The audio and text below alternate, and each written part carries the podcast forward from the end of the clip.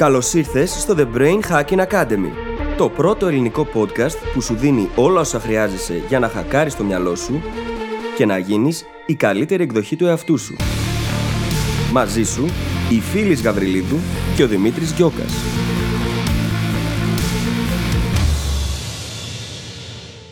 Γεια σου Brain Hacker και καλώς ήρθες στο 34ο επεισόδιο του The Brain Hacking Academy. Τίτλος επεισοδίου «Αμφισβήτηση και κριτική σκέψη». Η κριτική σκέψη αποτελεί ένα θέμα το οποίο είναι πάρα πολύ σημαντικό. Πόσο όμως μπορούμε να την καλλιεργήσουμε ακριβώς; Αυτό είναι και το αντικείμενο αυτού του επεισοδίου. Θα μας ακούσει μεταξύ άλλων να συζητάμε για το ότι δεν πρέπει με τίποτα να εμπιστεύεσαι το μυαλό σου και ταυτόχρονα να εμπιστεύεσαι το μυαλό σου σε τίποτα άλλο. Σε προβλημάτισα, το ξέρω. Ένα σημαντικό θέμα που θα συζητήσουμε ακόμα είναι η ίδια η εμφισβήτηση και ο ρόλος της, και θα δούμε και κάποια νοητικά μοντέλα που μπορούν να σε βοηθήσουν να καλλιεργήσεις την κριτική σκέψη που θα οδηγήσει σε αντικειμενική σκέψη, όσο το δυνατόν πιο αντικειμενική γίνεται τέλος πάντων, έτσι ώστε να παίρνεις πάντα τις καλύτερες δυνατές αποφάσεις με τα δεδομένα που έχεις την εκάστοτε στιγμή. Λοιπόν, σε αφήνω να ακούσεις το επεισόδιο, σου εύχομαι καλή ακρόαση και τα λέμε στην άλλη πλευρά. Καλησπέρα Δημήτρη. Καλησπέρα φίλης, τι κάνεις; Είμαι πάρα πολύ καλά. Εσύ πώς είσαι; Είμαι πάρα πολύ καλά. Είμαι ενθουσιασμένος να κάνουμε ηχογράφηση σήμερα. Πέρασε μια εβδομάδα και μου λείψε, να σου πω την αλήθεια. Mm-hmm, και εμένα. Πριν ξεκινήσουμε όμως την ηχογράφηση, νομίζω ότι θα έπρεπε να διαβάσουμε ένα καινούργιο review που ανακαλύψαμε σήμερα. Ναι, και ευχαριστούμε πάρα πολύ τον Κωνσταντίνο που μας το έγραψε. Ο Κωνσταντίνος ζει στη Μεγάλη Βρετανία. Και λέει: Δημήτρη και φίλης, Καταρχάς, ο τίτλος είναι Top Awe-Inspiring and Imposing Greek Podcast. και λέει. Τι φανταστικός τίτλος. Φανταστικός, ναι. Γράφει λοιπόν. Δημήτρη και φίλοι, συγχαρητήρια για τη σταθερή σας δέσμευση σε όλους εμάς που βοηθάτε να γίνουμε καλύτεροι. Σαν παιδί του Tim Ferris, του NLP και άλλων self-help μέσων και βιβλίων, αποτελεί πανέμορφη και απρόσμενη έκπληξη να μπορώ να ακούω ότι έχετε να πείτε στην πανέμορφη και πλούσια γλώσσα μας. Σας ευχαριστώ πολύ και να είστε πάντα καλά, διότι οι άνθρωποι σαν εσάς κάνουν τη διαφορά. Θα τρέξει ένα δάκρυ σε λίγο. Ναι, Αν όχι, επιτρέ... ειδικά στο σημείο που την φέρει, εγώ συγκινήθηκα. Αν μου επιτρέπετε, θα ήμουν ευγνώμων αν είχατε να μοιραστείτε κάποια συμβουλή που μπορεί να έχετε σχετικά με το γράψιμο όταν κάποιος θέλει να περιορίσει το μέγεθος σε συγκεκριμένο αριθμό λέξεων. Και βάζει σε παρένθεση, ξαναγύρισα στα Θρανία μετά από 20 χρόνια και οι εκθέσεις αναφορές του πτυχίου έχουν πάντα περιορισμό. Σας ευχαριστώ και πάλι, Κωνσταντίνα. Καταρχάς, εμείς ευχαριστούμε πολύ, Κωνσταντίνε. Κωνσταντίνε, πραγματικά είναι συγκινητικό mm. αυτό που γράφεις και χαιρόμαστε πάρα πολύ γι' αυτό. Ναι, ναι. Ευχαριστούμε πάρα πάρα πολύ. Έτσι, συνοπτικά για την ερώτησή σου, η δικιά μου πρόταση θα ήταν πριν γράψεις οτιδήποτε να έχεις κάνει ένα αναλυτικό outline του τι θες να γράψεις αν ξέρεις ακριβώς τα points που θες να καλύψεις κατά μήκος της έκθεσής σου ή της αναφοράς σου, θα μπορείς εύκολα και να αποφασίσεις πόσο χώρο θα πάρει το κάθε ένα σημείο. Και επίσης, εγώ θα σου πω το εξής, το οποίο είναι πάρα πολύ δύσκολο για τους περισσότερους συγγραφείς ή όσους τέλος πάντων έχουν να γράψουν πολύ υλικό. Και είναι το εξής. Good writing is rewriting. Πάντα. Οπότε, εφόσον έχεις κάνει το outline που λέει ο Δημήτρης, το οποίο είναι πάρα πολύ σημαντικό όταν θέλουμε να γράψουμε οτιδήποτε, είτε είναι άρθρο απλό, είναι ένα blog post, είτε είναι ένα βιβλίο, είτε είναι μια εργασία. Είναι πάρα πολύ σημαντικό το outline. Επίσης, όμως, είναι πάρα πολύ σημαντικό να έχεις μια πρώτη ύλη για να δουλέψεις. Οπότε, με βάση αυτό το outline, ξεκίνα να γράφεις. Γράψε ελεύθερα, μην βάλεις φίλτρα στον εαυτό σου, γιατί η πραγματική δουλειά θα γίνει στο rewriting. Εκεί ναι. είναι που θα το πιάσεις, θα δεις τι από όλα αυτά που έχεις γράψει έχουν όντως σημασία να υπάρχουν εκεί και θα μπορέσεις να σβήσεις πολλά πράγματα. Και μάλιστα σύμφωνα με τον Stephen King, αφαιρούμε πάντα, μα πάντα, τουλάχιστον ένα 20% από το αρχικό draft. Τουλάχιστον. Ναι. Παρεμπιπτόντως, ίσως να σε ενδιαφέρει να διαβάσει και το on writing που έχει γράψει ο Stephen King, έτσι. Ναι, ναι. Που είναι ένα από τα πιο σημαντικά βιβλία για τη συγγραφή αυτή καθεαυτή. Mm-hmm, Παρόλο που ο Stephen King είναι πολύ πιο γνωστός για τις νουβέλες του, τα φανταστικά του βιβλία, το συγκεκριμένο μη μυθιστόρημα είναι και αυτό masterpiece στην τέχνη της συγγραφής. Είναι ένα από τα καλύτερα, αν όχι το καλύτερο. Και σίγουρα αξίζει είτε γράφεις fiction είτε non-fiction. Ναι, ναι, καλύπτει και τα δύο κιόλας. Λοιπόν, με αυτό ξανά Κωνσταντίνε ευχαριστούμε πάρα πολύ και πάμε στο επεισόδιο μας για σήμερα. Το οποίο έχει αντικείμενο την κριτική σκέψη. Την κριτική σκέψη. Συνεχίζουμε, βλέπω τα θέματα, ξέρεις, τα πιο βαριά και έντονα από την προηγούμενη εβδομάδα. ναι. Με το extreme ownership. Συνδέονται όμως άμεσα. Ναι, πάρα πολύ. Να δώσουμε έναν ορισμό της κριτικής σκέψης. Ελεύθερα. Λοιπόν, καταρχάς, κριτική σκέψη είναι η συνειδητή και συστηματική επεξεργασία πληροφοριών, έτσι ώστε να μπορούμε να παίρνουμε τις καλύτερες δυνατές αποφάσεις και γενικά να κατανοούμε τα πράγματα πολύ καλύτερα. Τώρα, τι σημαίνει αυτό, Ναι. Πάμε να το δούμε, να το σπάσουμε στα κομμάτια του. Γιατί έχουμε πει εδώ πολλές φορές ότι η αποδόμηση είναι εκείνο το, το οποίο μπορεί να μας βοηθήσει να κατανοήσουμε τα πράγματα πολύ καλύτερα και να τα κάνουμε πολύ καλύτερα. Λοιπόν, θα ξεκινήσω με δύο βασικά πράγματα για την κριτική σκέψη. Ένα, και πρέπει να το πούμε αυτό από την αρχή, η κριτική σκέψη, όπως και πάρα πάρα πολλά πράγματα, είναι και αυτή μια δεξιότητα. Που σημαίνει ότι έχει νόημα να την καλύψουμε σε επεισόδιο και έχει νόημα να έχουμε επίγνωση για την κριτική μας σκέψη, το πόσο καλή είναι αυτή και να τη βελτιώνουμε με τον καιρό. Έτσι, θα το αναλύσουμε και λίγο περισσότερο αυτό αργότερα. Τώρα, η κριτική σκέψη πρακτικά αυτό που μας λέει είναι να μην παίρνουμε όποια πληροφορία μας δίνει ο κόσμος, είτε αυτός είναι κάποιος άνθρωπος, είτε είναι κάποιο μέσο, ένα βίντεο, ένα βιβλίο ή οτιδήποτε, να μην την παίρνουμε αυτό που θα λέγαμε αμάσιτη. Και υπάρχουν πάρα πολλοί λόγοι για να το κάνουμε αυτό. Πρώτα απ' όλα, μπορεί αυτός που μας δίνει τις πληροφορίες να μην έχει τα ίδια δεδομένα που έχουμε εμείς. Μπορεί να μην έχει τις ίδιες προθέσεις που έχουμε εμείς. Και δεν... όταν λέω κάποιος δεν έχει τις ίδιες προθέσεις, δεν χρειάζεται να το βλέπουμε κακόβουλα. Μπορεί να έχουμε τελείως όμως άσχετες προθέσεις μεταξύ μας. Επίσης, δεν έχει ο καθένας το ίδιο ιστορικό. Ο τρόπος που βλέπουμε τον κόσμο εξαρτάται πάρα πολύ από αυτά που έχουμε ζήσει. Οπότε η ερμηνεία δύο ανθρώπων για ίδιες καταστάσεις μπορεί να είναι διαφορετική. Και είναι διαφορετική γιατί στα επεισόδια 30 και 31 συζητήσαμε για τα biases. Biases και ιστορίες που λέμε στον εαυτό μας, για τον εαυτό μας και τον κόσμο. Επειδή λοιπόν αυτά τα biases δεν λειτουργούν για όλους με τον ίδιο τρόπο, γιατί δεν λέμε όλοι τις ίδιες ιστορίες στον εαυτό μας, δεν έχουμε όλοι τα ίδια δεδομένα και δεν βλέπουμε τα πράγματα όπως βλέπουν τα πράγματα όλοι οι άλλοι, είναι αδύνατον στην πράξη να κατανοήσουμε πραγματικά πώς σκέφτεται κάποιος άλλος και τι προθέσεις, τι κίνητρα έχει, τι ξέρει, τι δεν ξέρει. Και κάπου εδώ το κρίνω εξιδίων τα λότρια δεν λειτουργεί. Μας βοηθάει για να αναγνωρίσουμε τον εαυτό μας καλύτερα, αλλά όχι για να μάθουμε τους άλλους. Έχει διαφορά μεγάλη. Και θεωρώ εγώ προσωπικά ότι υπάρχει μεγάλη ανάγκη για την κριτική σκέψη στη σημερινή εποχή. Πρώτα απ' όλα, βιώνουμε έναν τεράστιο βομβαρδισμό πληροφορίας. Είτε είναι από την τηλεόραση, είτε είναι από το ίντερνετ. Η πληροφορία που εισπράττουμε μες στη μέρα είναι τόσο πολύ, ξε- και όλοι έχουμε ακούσει βασικά για πράγματα όπως τα ψεύτικα νέα, ή γενικά ξέρουμε ότι η τηλεόραση ειδικά δίνει έμφαση στα αρνητικά νέα, γιατί πουλάνε περισσότερο, κρατάνε το κοινό πιο κολλημένο στην οθόνη, θα έλεγα. Οπότε πρέπει εμείς κάπως να βάλουμε ένα φίλτρο πίσω από όλο αυτό. Και ο τίτλος αυτού του ευρύτερου φίλτρου είναι η κριτική σκέψη. Και ξέρεις, δεν έχει να κάνει μόνο με το τι γίνεται στον κόσμο και στην κοινωνία γενικότερα. Έχει να κάνει και με το ίδιο το εκπαιδευτικό σύστημα το οποίο έχει αποτύχει παταγωδός να καλλιεργήσει στους ανθρώπους κριτική σκέψη. Παταγωδός όμως. Γιατί το να με αναγκάζεις να απομνημονεύω ασύλληπτο όγκο πληροφοριών, χωρίς κρίση, χωρίς να μου μάθεις πώς να έχω κριτική σκέψη, χωρίς να με βοηθήσεις να μάθω πώς να βρίσκω την πληροφορία, την καλύτερη δυνατή πληροφορία, να συλλέγω όλες εκείνες τις πληροφορίες που χρειάζομαι και να κρίνω μετά, να μπορώ να αξιολογήσω έτσι ώστε να αποφασίσω για τον εαυτό μου, τι πιστεύω και τι δεν πιστεύω. Όταν δεν μου δίνεις αυτές τις δυνατότητες και απλά είμαι υποχρεωμένη να απομνημονεύω απίθμενα μεγάλο όγκο πληροφοριών, χωρίς κρίση, γιατί έτσι απλά πρέπει, τότε μου στερείς αυτό το δικαίωμα. Έτσι. Το οποίο βέβαια καλούμε να καλλιεργήσω μόνη μου. Ναι. Και εδώ θέλω να προσθέσω και κάτι ακόμα. Γιατί η πληροφορία δεν έρχεται μόνο από έξω. Η πληροφορία έρχεται και από μέσα. Και όπως χρειάζεται να ασκούμε κριτική σκέψη για την πληροφορία που παίρνουμε είτε από τα μέσα είτε από τους ανθρώπους, έτσι ακριβώς πρέπει να κάνουμε για τις σκέψεις που δημιουργεί το δικό μας κεφάλι. Γιατί είναι biased, δεν είναι αντικειμενικές και πάρα πολλές φορές δεν υπηρετούν εμάς. Παραδείγματος χάρη, πολλά παραδείγματα τέτοια έχουμε δώσει γύρω από την αναβλητικότητα στο παρελθόν. Όπου λες στον εαυτό σου, θα κάνω αυτή την απίστευτα περίπλοκη μέθοδο που θα με βοηθήσει στο χ και στο ψ, και λες ψέματα στον εαυτό σου την ώρα που το λες. Αλλά παίρνεις αποφάσεις με βάση αυτό το ψέμα, καταλήγεις εν τέλει να μην το κάνεις και χάνεις χρόνο και απόδοση, ενώ αν έχεις ασκήσει λίγο κριτική σκέψη και έλεγες: Κοίτα να δεις, έχω την τάση να είμαι αναβλητικός. Πώς μπορώ να το απλοποιήσω αυτό πολύ, ώστε να το κάνω. Και χωρίς να κάνεις αυτό, το μετατρέπεις και σε αυτοκυκληρούμενη προφητεία. Γιατί λες πάλι, κοίτα να δεις, πάλι είμαι αναβλητικός.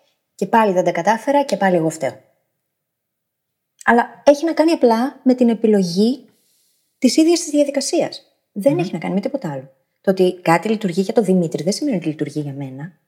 Δεν χρειάζεται να πάρω αυτό που κάνει ο Δημήτρης και να το ξεπατικώσω και να το κάνω δικό μου. Και όταν δω ότι δεν μπορώ να τα καταφέρω, να θεωρήσω ότι φταίω εγώ. Και αυτός είναι και ο κίνδυνος με όταν ακολουθούμε έναν άντε δύο μεγάλους influencers και προσπαθούμε να κάνουμε ακριβώς ό,τι κάνουν αυτοί. Το πρόβλημα είναι ότι μπορεί κάτι από αυτά που κάνουν να μην ταιριάζει σε εμάς. Και γι' αυτό και εδώ συχνά λέμε ότι θα καλύψουμε κάτι από πολλές οπτικές γωνίες και πρέπει να δοκιμάσετε και να δοκιμάσουμε και εμείς αντίστοιχα, μέχρι να βρούμε αυτό, αυτή την παραλλαγή, μάλλον που ταιριάζει σε εμάς. Και είναι και αυτό που συζητούσαμε και την προηγούμενη εβδομάδα, έτσι. Το χάος να την τάξη. Χρειάζεται να περάσει μέσα από αυτό το ανεμοστρόβιλο πληροφοριών για να καταλήξει τελικά να βρεις τι ταιριάζει σε σένα πραγματικά. Δεν είναι ότι χωρίς να ξέρω θα πάω και θα βρω το καλύτερο δυνατό για μένα, αφού δεν ξέρω ποια είναι τα υπόλοιπα. Πώς θα βρω το καλύτερο δυνατό για μένα. Να. Είναι πολλοί από εμάς, ας πούμε, που ασπάστηκαν το side hustle του Gary V. Και είναι και άλλοι που ασπάστηκαν εκείνο του Tim Ferriss. Ναι, ναι. Το και άλλο τελικά κατέληξαν πολλοί από εμάς να είναι κάπου στο ενδιάμεσο. Κλείνοντας είτε προς τη μία πλευρά είτε προς την άλλη. Mm-hmm. Και είναι όλα τελείως σχετικά. Δηλαδή, π.χ. στο blogging θα σου πούνε ότι πρέπει να είσαι συνεπής και κάθε εβδομάδα να βάζει ένα άρθρο. Ή στα social media να είσαι συνέχεια εκεί και να αποστάρει. Ποιος το λέει; Γιατί ναι. για τον κάθε άνθρωπο το μοντέλο το οποίο θα ακολουθήσει είναι τελείως διαφορετικό. Ναι. Το θέμα είναι να είσαι αυθεντικός και να χτίσεις αυτή τη σχέση με το κοινό, η οποία όντως θα τους κάνει να θέλουν να έρχονται σε σένα, γιατί θα παίρνουν αξία. Το κάθε πόσο θα το κάνεις. Και τι θα κάνεις, έχει να κάνει με τις δικές σου προτεραιότητες, τις δικές σου ανάγκες και τις δυνατότητες. Γιατί αν εγώ βαριέμαι να είμαι στα social media όλη μέρα, δεν θα το κάνω. Κάποια στιγμή θα σταματήσω, θα βαρεθώ. Ναι. Το οποίο σημαίνει ότι υπάρχουν πιο αποδοτικά πράγματα να κάνεις. Έτσι. Και φεύγοντας από το συγκεκριμένο παράδειγμα, το μοντέλο το οποίο η φίλης περιγράφει είναι το μοντέλο της αμφισβήτησης. Mm-hmm. Ότι ένας καλός τρόπος να αυξήσεις την ποιότητα της κριτικής σου σκέψης είναι να αμφισβητείς τα πάντα.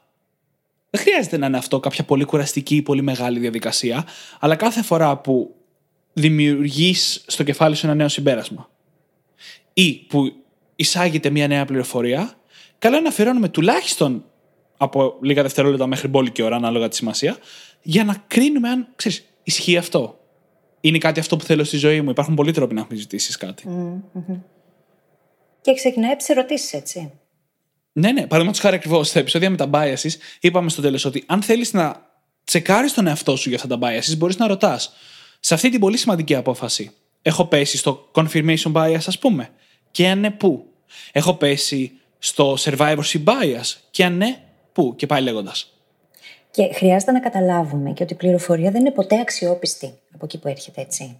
Αυτό είναι πάρα πολύ σημαντικό κομμάτι. Γιατί τείνουμε να βλέπουμε ανθρώπους που είναι ήδη φτασμένοι σαν αυθεντίες. Έχουν όμως και εκείνοι τα δικά τους biases. Έχουν φίλτρα. Πολλές φορές η πληροφορία αυτή που θα φτάσει σε εμάς έχει περάσει από τα δικά τους φίλτρα, μέσα από τα ναι. δικά μας και έπειτα έχει αποκρισταλωθεί σαν άποψη μέσα στο δικό μας μυαλό. Ακριβώς, ακριβώς. Δεν σημαίνει όμως ότι ήταν αξιόπιστη εξ αρχής. Και γι' αυτό το λόγο είναι καλό να διασταυρώνουμε πάντα τις πληροφορίες και να προσπαθούμε να συγκεντρώσουμε όσο περισσότερες γίνεται για να καταλήξουμε εμείς μετά να μπορούμε να είμαστε όσο πιο αντικειμενικοί γίνεται στις αποφάσεις ναι. Και μάλιστα, ειδικά έτσι όπως είπες για τους πιο πετυχημένους, θασμένου όπως τους είπες, παίζουν δύο με τρία μεγάλα biases απευθείας σε εμά σε αυτές τις καταστάσεις. Υπάρχει το authority bias που λέγαμε που τίνουμε να λαμβάνουμε τις πληροφορίες αυτών που βλέπουμε σαν αυθεντίες ως πιο σωστε Είναι το survivorship bias, ότι κοιτάμε αυτούς που επιβιώσανε και δεν κοιτάμε όλους αυτούς που δοκιμάσαν το ίδιο και αποτύχανε. Και είναι και το, το πιο σημαντικό από όλα, το confirmation bias, το οποίο λέει ότι τίνουμε να βλέπουμε αυτά που επιβεβαιώνουν αυτά που ήδη Και αν κάτι μπορεί να μας βελτιώσει την κριτική σκέψη είναι να αντιμετωπίσουμε το confirmation bias. Ξέρεις, αυτό μου θυμίζει εκείνη την ωραία φράση που μας έχουν μεταδώσει οι προηγούμενες γενιές και μεταδίδουμε και εμείς τις επόμενες. Το πίστευε και μία ερεύνα. Είναι ωραία φράση αυτή, αλλά ναι. έχει χαθεί ένα σημείο στήξη στην πορεία. Είναι πίστευε και μη, κόμμα, ερεύνα. Το να καταπίνουμε αμάσιτο το οτιδήποτε, επειδή μας έχει προσφερθεί από τη μεγαλύτερη αυθεντία του κόσμου, δεν σημαίνει τίποτα. Τι θα είχε γίνει αν ο Αϊνστάιν δεν είχε αμφισβητήσει ποτέ τον Εύτονα. Ναι. Πώς θα ήταν ο κόσμος σήμερα; Ναι. Σκέψου. Και εδώ θέλω να προσθέσω κάτι πάρα πολύ σημαντικό που νομίζω ότι χάνεται πάντα στις συζητήσεις για κριτική σκέψη. Όταν μιλάμε για αμφισβήτηση, το μυαλό πάει απευθείας στην συσσαγωγικά αρνητική αμφισβήτηση. Δηλαδή, τίνω να πιστέψω κάτι και το αμφισβητώ, το επιβεβαιώνω πριν καταλήξω να το πιστέψω. Αλλά πάρα πολλές φορές έχουμε την ακριβώς αντίθετη αντίδραση. Ακούμε κάτι από κάποιον και το αγνοούμε απευθείας. Συνήθως γιατί δεν εκτιμάμε την άποψη του ατόμου, αλλά και για πολλούς άλλους λόγους μπορεί να συμβαίνει. Παραδείγματος χάρη, είναι πολύ λιγότερο πιθανό να ακούσουμε ένα καπνιστή να μας λέει για τα αρνητικά του καπνίσματος από κάποιον μη καπνιστή. Αλλά η πληροφορία μπορεί να έχει ακριβώς την ίδια αξία, έτσι. Οπότε πρέπει να παρατηρούμε και κάθε φορά που είμαστε πολύ αρνητικοί απέναντι σε κάποια πληροφορία και σε κάτι που κάποιος μας λέει και να αμφισβητούμε και αυτό το συμπέρασμά μας και να λέμε μήπως αυτή η πληροφορία έχει αξία. Μήπως έχει κάποια βάση; Θα πω δύο πράγματα εδώ που μπορούν να βοηθήσουν. Καταρχάς, το πρώτο είναι ότι χρειάζεται να γίνουμε ενεργοί ακροατές. Ανεξάρτητα από το αν εμείς πιστεύουμε αυτά που ακούμε ή όχι, αν συμφωνούμε ή όχι. Όταν είσαι ενεργός ακροατής, σημαίνει ότι συμμετέχεις στη συζήτηση και επιτρέπεις αυτό που ακούς από τον άλλον να σε βάλει να, θέσεις, να θέτεις διαρκώς ερωτήματα μέσα στο μυαλό σου. Είναι έτσι, συμφωνώ, διαφωνώ, γιατί διαφωνώ; Και το δεύτερο είναι ότι πάντα μα πάντα χρειάζεται να σκεφτόμαστε, είτε ξέρουμε είτε όχι, πως δεν ξέρουμε. Πάντα μα πάντα να λέμε στον εαυτό μας, δεν ξέρω. Γιατί μόνο τότε μπορούμε να ακούσουμε πραγματικά αυτό που απέναντι έχει να πει. Όταν εγώ ξέρω και έχω αυτή τη στάση και νοοτροπία, είναι αδύνατο να κάνω διάλογο. Είναι αδύνατο να ακούσω, ναι. γιατί λέω ότι ξέρω, οπότε δεν αλλάζω γνώμη. Όμως, όταν δεν αλλάζουμε γνώμη, γιατί εμείς ξέρουμε, τότε κλείνουμε το μυαλό μας και δεν το αφήνουμε να λειτουργήσει δημιουργικά και να βρει τελικά την πληροφορία που χρειάζεται για να φτάσει και στις απαντήσεις που θέλει. Ακριβώς. Νομίζω πριν το επεισόδιο το είπες κιόλας. Το εγώ είναι ο εχθρός σου. Είναι ο εχθρός το εγώ. Ο μεγαλύτερος εχθρός. Γιατί είναι εκείνο που ξέρει. Ποιος είσαι εσύ που θα μου αλλάξεις γνώμη. Πώς τολμάς να μου πεις κάτι αντίθετο από αυτό που πιστεύω εγώ. Ναι, ναι. Και για πολλούς δεν είναι καν τόσο φανερό. Συμβαίνει αυτόματα με τη μορφή του confirmation bias. mm Ακούμε αυτά που μας επιβεβαιώνουν, αγνοούμε αυτά που μας αντικρούν. Και δεν είναι ότι μαγικά μπορούμε να το αλλάξουμε αυτό από μια στιγμή στην άλλη, έτσι, αλλά αναπτύσσοντας την επίγνωση για όλα αυτά και προσπαθώντας να παρατηρούμε το δικό μας συλλογισμό όταν προσλαμβάνουμε πληροφορίες, μπορούμε να το βελτιώσουμε. Και ένας τρόπος που εγώ ακολουθώ για να βελτιώσω την κριτική μου σκέψη δεν είναι Α, πήρε αυτή η πληροφορία, ώρα να κοιτάξω αν είναι σωστή ή λάθος, αλλά προσπαθώ να την επεξεργαστώ απλά μετά όσο περισσότερο γίνεται. Άκουσα αυτή την τεχνική marketing. Μπορεί να αποδώσει για μένα. Θα βαριόμουν να την κάνω. Βλέπεις, κρίνω και με βάση τον εαυτό μου κιόλας, γιατί αυτός είναι ο μεγαλύτερος εχθρός με εμένα. Μα έχει σημασία το να είμαστε υποκειμενικοί, δεν έχει; Ειδικά όταν έχει κάτι να κάνει με εμάς, έτσι. Mm. Όντως, πολλές φορές γιορτάζουμε την αντικειμενικότητα θεωρητικά σε τέτοιο βαθμό που ξεχνάμε τη σημασία της υποκειμενικότητας. Mm. Πάλι στο είναι αναβλητικότητα, ξέρω, έχω γίνει λίγο γραφικός, αλλά κάποιες τεχνικές, ναι, υπάρχει ιδανικός τρόπος να τις κάνεις. Και είμαστε κολλημένοι με την αντικειμενικότητα του αυτός είναι ο καλύτερος τρόπος. Αλλά το μέτριο που κάνεις είναι καλύτερο από το τέλειο που δεν κάνεις. Η υποκειμενικότητα έχει σημασία. Mm.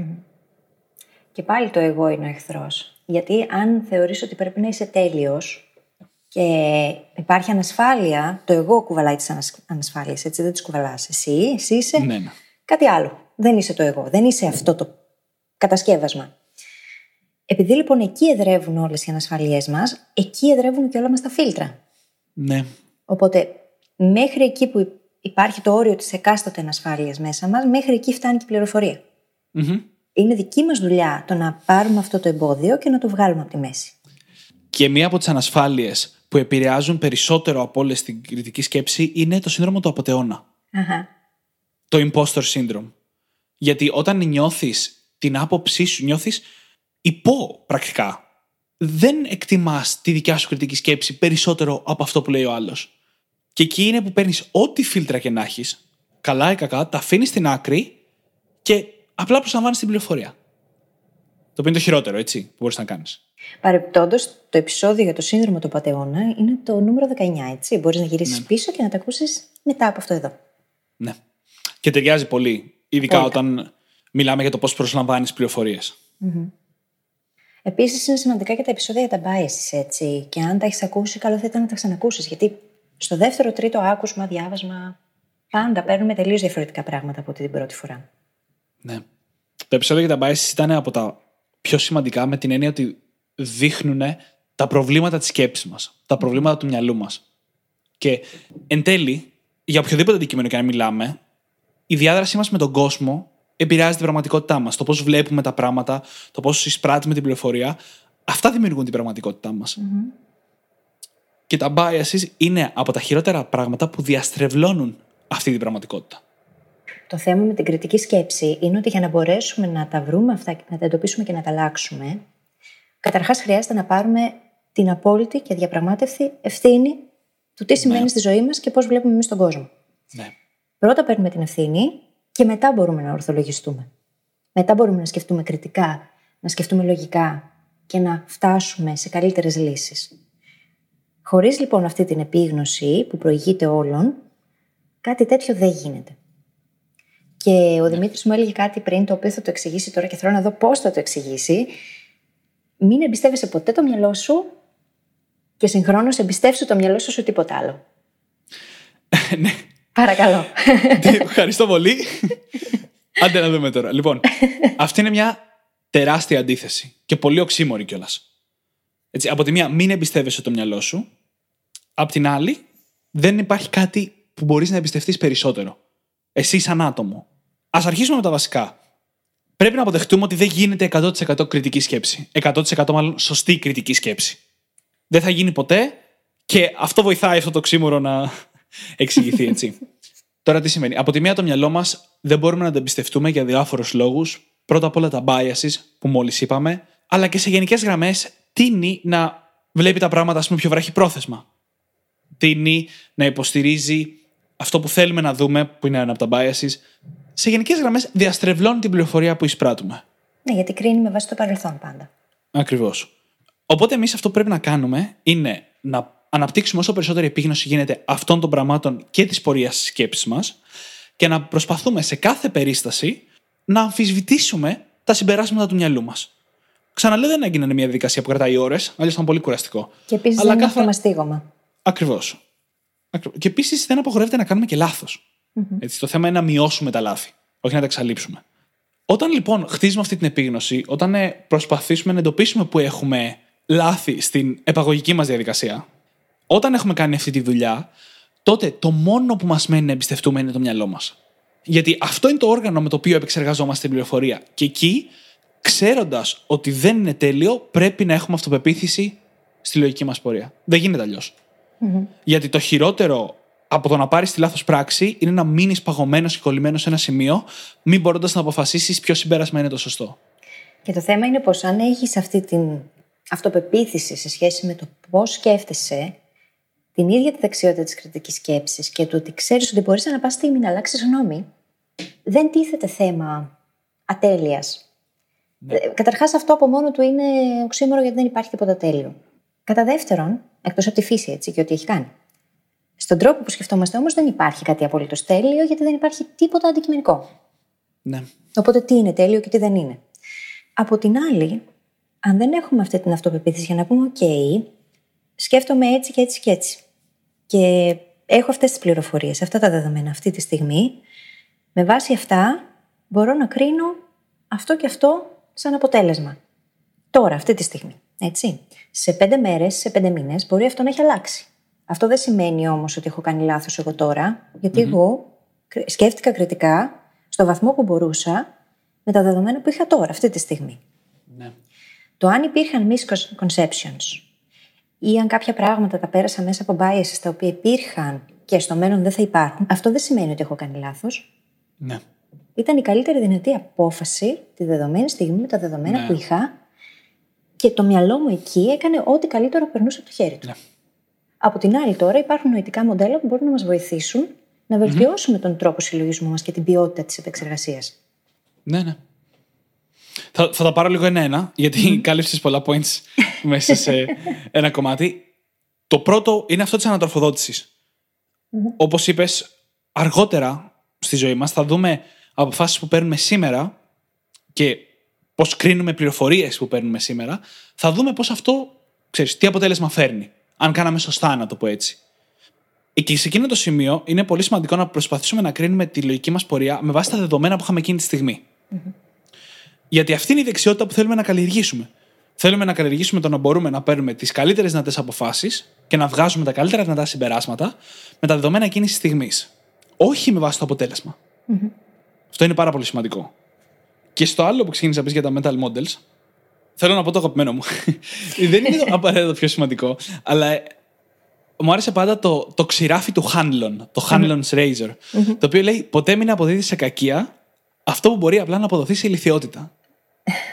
Explain yourself. Ναι. Θεωρώ ότι οι περισσότεροι από εμάς, τουλάχιστον μια φορά στο τόσο ή και πιο συχνά, νιώθουμε αδικημένοι από κάποιον, εισπράττουμε κακία από τη συμπεριφορά κάποιου. Και το ξερέφι του Χάνο λέει ότι σε γενικές γραμμές μην αποδίδει σε κακία αυτό που μπορεί απλά να αποδοθεί σε ηλικιότητα. Και όπου η ηλικιότητα μπορεί να είναι απλά και αδιαφορία ή αμέλεια. Και εμένα με έχει βοηθήσει πάρα πολύ αυτό να το σκέφτομαι, γιατί βγάζει αυτά τα αρνητικά συναισθήματα από την εξίσωση. Και επειδή είναι συναισθήματα, είναι και το είδος της πληροφορίας που είναι πάρα πολύ δύσκολο να ασκήσεις κριτική σκέψη σε. Ναι, γιατί τα συναισθήματά μας λειτουργούν σαν biases και αυτά, Ο τρόπος που αισθανόμαστε ορίζει και τον τρόπο που σκεφτόμαστε, οπότε εκεί μπαίνουν και άλλα biases στη μέση. Και εκεί έρχεται και το εγώ και ξυπνάει και μπλοκάρει την κριτική σκέψη διαπαντό. Τελείως. Τελείως. Και ε, μοντέλα σαν το ξηράφι του Χάνλον σε προετοιμάζουν, σε προφυλάσσουν μάλλον από το να βρεθείς εγκλωβισμένος σε μια τέτοια νοητική παγίδα. Όπου τα συναισθήματά σου και το εγώ σου έχουν κυριεύσει την κριτική σου σκέψη. Ένα άλλο αγαπημένο είναι το ξηράφι του Όκαμ. Το οποίο σου λέει ότι σχεδόν πάντα η απλή λύση είναι και σωστή.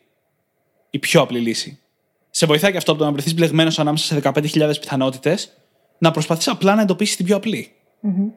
Ναι, και πέρα από αυτό, αν αλλάξουμε την οπτική μας λιγάκι και πούμε ότι οτιδήποτε μου συμβαίνει, οτιδήποτε γίνεται στη ζωή μου, είναι για καλό, δικό μου, γιατί με βοηθάει να ανακαλύψω τον εαυτό μου, να μάθω τα όρια μου, να καταλάβω τι θέλω και τι δεν θέλω. Οτιδήποτε. Ακόμα και οι αρνητικές συμπεριφορές των άλλων απέναντί μου. Ναι. Αν αρχίσουμε να αντιστρέφουμε λοιπόν τη λογική του ο κόσμος τα έχει μαζί μου και αρχίσουμε να βλέπουμε τα πράγματα σαν πράγματα τα οποία γίνονται για το δικό μας καλό και τη δική μας εξέλιξη, πιθανότατα αυτά τα αρνητικά συναισθήματα δεν είναι ότι θα πάψουν να υπάρχουν, αλλά θα καταλαγιάσουν. Και αυτό θα επιτρέψει στο μυαλό μας να σκεφτεί λίγο πιο κριτικά και να δει: Οκ, κάτσε λίγο. Μήπως έχω κάνει κι εγώ κάτι για να το δημιουργήσω αυτό στη ζωή μου; Μήπως θα μπορούσα να αλλάξω κάτι εγώ μέσα μου, έτσι ώστε να δω κάτι διαφορετικό την επόμενη φορά; Τι πληροφορίες μου δίνει τώρα το περιβάλλον σε σχέση με αυτό; Το βλέπω πολύ συχνά, είναι μοτίβο στη ζωή μου. Όλες αυτές οι ερωτήσεις είναι πολύ σημαντικές έτσι. Και το να μπορέσουμε να δούμε εμείς τον εαυτό μας σαν τρίτο πρόσωπο, να αποστασιοποιηθούμε, να γίνουμε λίγο πιο αντικειμενικοί και να πούμε κάτσε λίγο, μήπως αυτό επαναλαμβάνεται. Μήπως τελικά κάνω κι εγώ κάτι για να το φέρνω στην πραγματικότητά μου. Και όλα αυτά τα μήπως, ναι. μήπως, μήπως, ε, δεν λειτουργούν μόνο για τα αρνητικά έτσι, λειτουργούν και για τα θετικά. Αντίστοιχα. Δηλαδή, αν βλέπω κάτι το οποίο έχει πολύ θετικά αποτελέσματα στη ζωή μου, είναι καλό να το μελετήσω, να το αποδομήσω έτσι ώστε να δω μετά πώς μπορώ να το αναπαράγω ή να το κάνω ακόμα καλύτερο.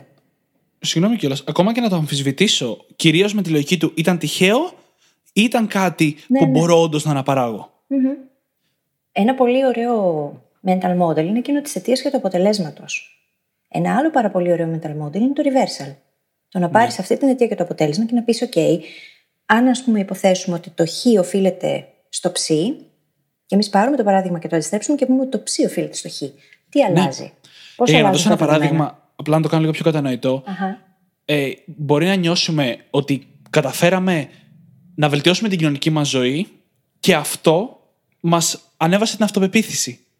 Αλλά είναι μια πολύ σωστή σκέψη να πούμε μήπως πρώτα βελτιώθηκε με κάτι η αυτοπεποίθησή μας και μετά βελτιώθηκε η κοινωνική μας ζωή. Και να εντοπίσουμε τι είναι αυτό το κάτι και να αρχίσουμε να επενδύουμε κι άλλου σε αυτό. Ακριβώς. Γιατί είναι πολύ πιθανό να, και επίτηδε πήρα ένα κοινωνικό παράδειγμα, γιατί όλα μπλέκονται πολύ μεταξύ τους. Και είναι πολύ πιθανό να είναι το reversal ο σωστός τρόπος εκεί. Και με βάση αυτά, φαίνεται ξανά πόσο πολύ σημαντικό είναι το growth mindset. Γιατί πρώτα απ' όλα, αυτό που είπαμε νωρίτερα, ότι πρέπει να αποδεχτούμε ότι δεν θα κάνουμε 100% σωστή κριτική σκέψη και ότι το χειρότερο από όλα είναι το να μείνουμε παγωμένοι σε ένα σημείο.